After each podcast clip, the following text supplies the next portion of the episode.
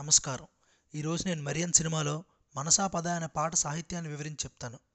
ఈ పాటను చంద్రబోస్ గారు రాశారు. ఎంతో అద్భుతంగా రాశారు. ఎంతో మంచి మనసుతో ఆదర్శవంతంగా స్ఫూర్తిదాయకంగా రాశారు. ప్రతి రచయిత నాకు తెలిసి ఏదో చెప్పాలనే కోరిక ఆకలి ఆవేదన ఆ గర్భాల్లో నుండి జన్మిస్తాడు. ఏదో చెప్పుకోవాలనే కోరికతో ఇలా పాటల్లో వాళ్ళ భావాలని చెప్తారు. లేకపోతే ప్రపంచానికి ఏదో సందేశం ఇవ్వాలి తనలో వ్యధని తన పాఠాన్ని ప్రపంచానికి తెలియజేయాలనుకుంటాడు.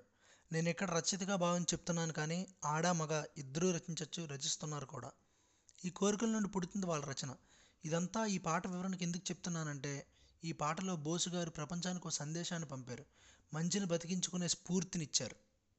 ఈ పాట సందర్భం ఏంటంటే సినిమాలో కథానాయకుడు కథానాయిక ఇద్దరు ఎంతో ప్రేమించుకుంటారు. వాళ్ళ ప్రేమ ఎలాంటిది అనేది మన ముందు సందర్భాలు పాటలను చూస్తే అర్థమవుతుంది. అలా ప్రేమించుకుంటున్న వారి మధ్యలో ఒక సమస్య వస్తుంది. ఆ సమస్య వలన వాడు కొన్నేళ్ళు దూరంగా ఆఫ్రికా ఖండంలో పని కోసం వెళ్తాడు.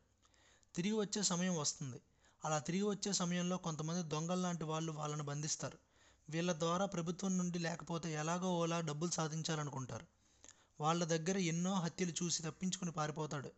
అలా ఓ ఎడారిలోకి వెళ్తాడు. ఆ ఎడారి దాటితే కానీ బయటపడలేడు.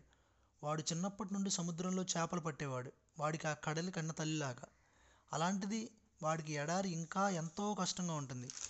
ఇన్ని ఏళ్ళు తన ప్రేయసికి దూరంగా ఉండటం ఆ విరహం ఆ బాధల మధ్యలో ఆ ఎడారిని దాటడం ఎంతో కష్టం. ఆ సమయంలో తను ఆగకూడదు. వెళ్ళాలి అని తనలో తను అనుకునే పాట ఇది. ఎంతో భిన్నంగా ఉన్న బలమైన సందర్భం ఇది. బోసు గారు ఈ పాటలో ఈ సందర్భం మీదే కాకుండా ప్రపంచానికి ఓ మంచికి బ్రతికే స్ఫూర్తిని నింపేలా రాశారు. సాధారణంగా ఎక్కువగా రచయితలు ఇలా రాస్తుంటారు. అక్కడ ఓ విషయంతో పాటు వాళ్ళు చెప్పాలనుకునే విషయాన్ని దానికి జోడించి రెండు అర్థాలను వ్యక్తపరిచేలా రాస్తారు. ఇలాంటి పాటల్లో దాగున్న ఆ రెండో అర్థాన్ని సందేశాన్ని అర్థం చేసుకోవడం కాస్త కష్టం. దానికి కాస్త సమయం ఇచ్చి శ్రద్ధగా చూసి మనసుతో వినాలి. ఇలా అంత సమయాన్ని వెచ్చించి వినేవారు తక్కువైపోతున్నారు. అదే ఆవేదనతో ఈ వివరణను ఇస్తున్నాను. పాట వచ్చే ముందు ఇంత చెప్పాడు అని అనుకోవచ్చు కానీ అవసరం ఉంది. ఇప్పుడు పాట పెడతాను. ఆ పాట అయిపోయాక పాటను వివరిస్తాను.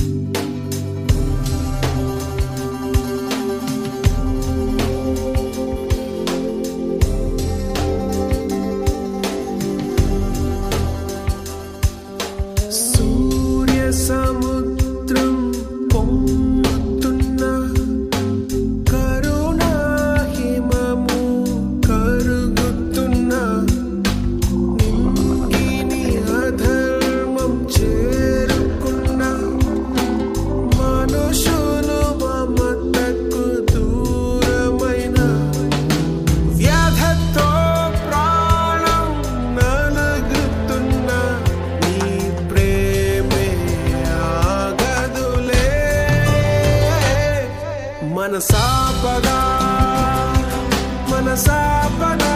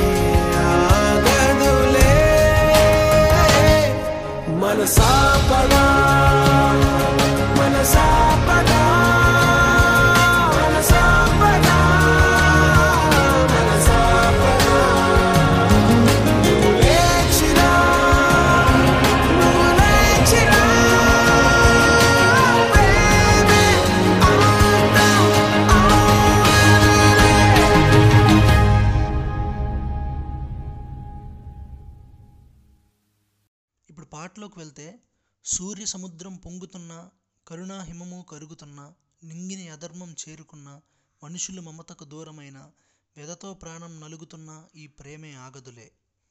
ఈ సందర్భంలో కథానాయకుడు ఎడారిలో ఉన్నాడు. అక్కడ ఎంతో ఎండగా ఉంటుంది. అందుకే ఆయన సూర్య సముద్రం పొంగుతున్నా అని రాశారు. ఎంతో అద్భుతంగా రచించారు. ఎంతో వేడిగా ఉంది. అన్న మాటను చాలా బాగా రాశారు. కథానాయకుడికి సముద్రానికి చాలా అనుబంధం ఉంది. బహుశా అందుకే అక్కడ సముద్రం అనే మాటను కూడా వాడారనుకుంటున్నాను. కరుణా హిమము కరుగుతున్నా హిమము అంటే మంచు. కరుణ అనేదే మంచితనం. సాధారణంగా చెడుని మంటగా మంచిని దాన్ని చల్లార్చే మంచుగా భావిస్తారు. అందుకే కరుణ హిమము అని ప్ర- ప్రస్తావించారు. కరుణ లేకపోవటం వల్లనే వాడు ఇలా ఎంత కష్టంలోకి వచ్చే పరిస్థితి వచ్చింది. అందుకు ఆయన కరుణ తగ్గిపోతున్నా సరే అన్నదానిని ఇలా రాశారు.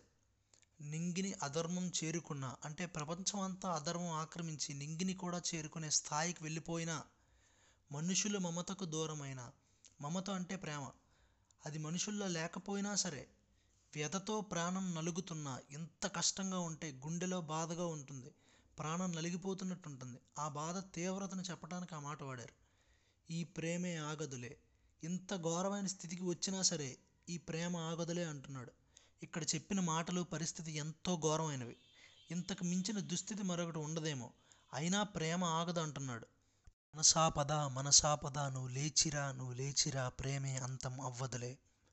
మనసాపద అంటే ఇదంతా ఆ కథానాయకుడు తన మనసుతో చెప్పే మాటలు. అక్కడ ఎవ్వరూ లేరు. ముందు మహా ఎడారి ఉంది. దాహం ఆకలి కష్టాలు నీరసం ఇన్ని వాడిని మింగేస్తూ ఉన్నా సరే వాడు అవి దాటి ఎడారి ఎడారిలో ముందుకు వెళ్ళాలి అంటే ఎంతో స్ఫూర్తి కావాలి. ఆ సమయంలో ఎంతో ధైర్యాన్ని ఇవ్వాలి. ఇచ్చుకోవాలి వాడికి వాడు. అందుకే మనస నీలో ప్రేమ చావదు. ఎలా ఉన్నా ఏమైనా సరే చావదు. పద పద అని అంటున్నాడు.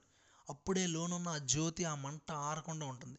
నువ్వు లేచిరా నువ్వు లేచిరా ప్రేమే అంతం అవ్వదులే. పద నువ్వు పడిపోకు లేచిరా ఏం కాదు ప్రేమే అంతం అవ్వదులే. ఇదంతా వాడు తన ప్రేయసి మీద ప్రేమతో కష్టాలను దాటి వెళ్ళాలని అనుకున్నవి. ఇదే సందర్భంలో రచయిత గారు చెప్పిన ఇంకో సందేశం ఏంటంటే ప్రపంచం ఎంతో చండాలమైన స్థితిలో ఉంది. ఎంతో అన్యాయం స్వార్థం అక్రమం. వీటి మధ్యలో ప్రేమతో అంటే మంచిగా ఉండటం ఎంతో కష్టమైన పని. కానీ ఎంత కష్టమైనా నీ ప్రేమ ఆగదు పద అని చెప్పారు. మంచిని బతికించుకునే బలాన్ని ఇచ్చారు. చీకటి కమ్మిన ఈ రాత్రిని దాటి మంచుని వెలుగుకు వెళ్ళగలవని చెప్పారు. అద్భుతం! ఎంత బాధిస్తే ఈ ప్రపంచం ఇలా రాస్తారు.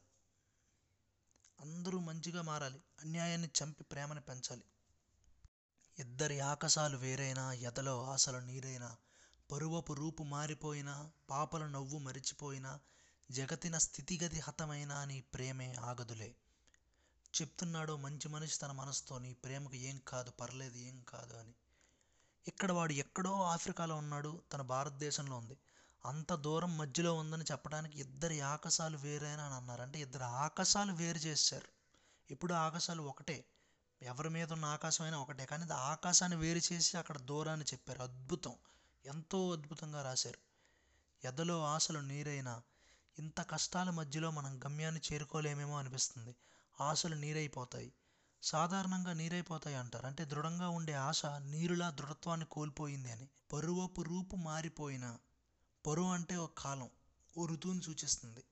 ఆ కాలంలో ఒకలా ఓ పరిస్థితి ఒకలా ఉంటుంది. దాని రూపం మారిపోయింది. ఈ ప్రపంచంలో ఉన్న పరిస్థితి వలన ఈ చెడు వలన ఆ కాలాన్ని ఉన్న రూపమే మారిపోయింది. అయినా సరే అంటున్నాడు. పాపలు నవ్వు మరిచిపోయినా. అంటే మొత్తం కష్టం అయిపోయింది. నవ్వి ఎంతో కాలం అయింది. మర్చిపోయే స్థితికి వెళ్ళిపోయిందని ఉద్దేశించి అన్నారు. ఇలా సాహిత్యంలో ఎక్కువ విశేషణములు అంటే యాడ్జెక్టివ్స్ అలంకారాలు ఉంటాయి. అవి మనల్ని చదివే వాళ్ళని ఆ అనుభూతిలోకి పట్టుకు వెళ్తాయి ఆ తీవ్రతను అర్థం చేసుకునేలా చేస్తాయి. జగతిన స్థితిగతి హతమైన ఇలా ప్రపంచం మారిపోయి హతం అంటే పాడైపోయిందని. జగతిలో ఈ ప్రపంచంలో స్థితి గతి అంటే ఉండే విధానం రూపు అంతా పాడైపోయింది. మంచిగా అందంగా ఆనందంగా ఉండే ప్రపంచం ఇంత కష్టాలు చెడు బాధలు ఉందని. అలాగే కథానాయకుడి కోణంలో కూడా ఎలా ఉండాలి? వాడు ప్ర వాడు ప్రేమించిన అమ్మాయితో నవ్వుతూ ఉండాలి. అలాంటిది ఈ స్థితిలో ఉన్నాడు. అయినా నీ ప్రేమే ఆగదులే మనసా పద. ఇలా జరిగినా సరే నీ ప్రేమ ఆగదు. పద ప్రేమగా ఉంటావు నువ్వు. మంచిని చూస్తావు గమ్యాన్ని చేరుతావని మనసుని మారిపోకుండా ఆ జ్వాలను ఆరకుండా ఉంచుతున్నాడు. మన మనసే మనల్ని నడిపించేది. అదే మనలోని ధ్యేయాన్ని నింపేది. ఆ మనసులో ధ్యేయం చావనంత వరకు మనసు ఆగనంత వరకు మనం మన ప్రయాణాన్ని ప్రయత్నాన్ని ఎంత కష్టమైనా కొనసాగించగలం అనే సందేశాన్ని ఇస్తున్నారు. తరువాత చూస్తే అదరొద్దు బెదరొద్దు నీ బాధలు నిన్నటి గాథలే ఇప్పుడే పుట్టాం నీ మాటలు వెన్నెల గాలులే కలకాలం నీ ప్రేమ వర్ధిల్లును ఇది నిజమే. క్షణమైనా కాలేదు కనుమరుకే మనసాపద మనసాపద అదరకు బెదరకు ఈ కష్టాలకు ఈ బాధలకు. ఇవి నిన్నటి గాథలే అంటే నిన్నటి కథలే అని. ఇంకా ఆ బాధలు ఉన్నా సరే అవి నిన్నటివి అని ఎందుకు అంటున్నారంటే భవిష్యత్తులోకి వెళ్ళిపోయారు ఆ రచయిత కథానాయకుడు. అక్కడ గెలుపొచ్చింది. ఈ బాధలు పోయాయి. ఇప్పుడు ఉన్న బాధలు అప్పుడు కేవలం గాథలు మాత్రమే అని చెప్తున్నారు. కనుక ఇవి నిన్నేం చేయలేవు మనసా అని ధైర్యాన్ని చెప్పి బలాన్ని ఇస్తున్నారు. భవిష్యత్తులో అది జరిగిపోయింది. కనుక నువ్వు చేయగలవని మనకు బలాన్ని ఇస్తున్నారు. ఇప్పుడే పుట్టాం. ఈ మాట ఎందుకు అన్నారో నాకు సరిగ్గా అర్థం కాలేదు.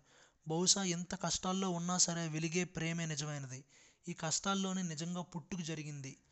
అలాగే ఇంత చెడులోనే మంచి పుడుతుంది అని ఉద్దేశించో లేక ఇప్పుడే పుట్టాం. ఓటమిని ఇచ్చేస్తే సమయం ఇంకా రాలేదు అని చెప్తున్నారు మరి.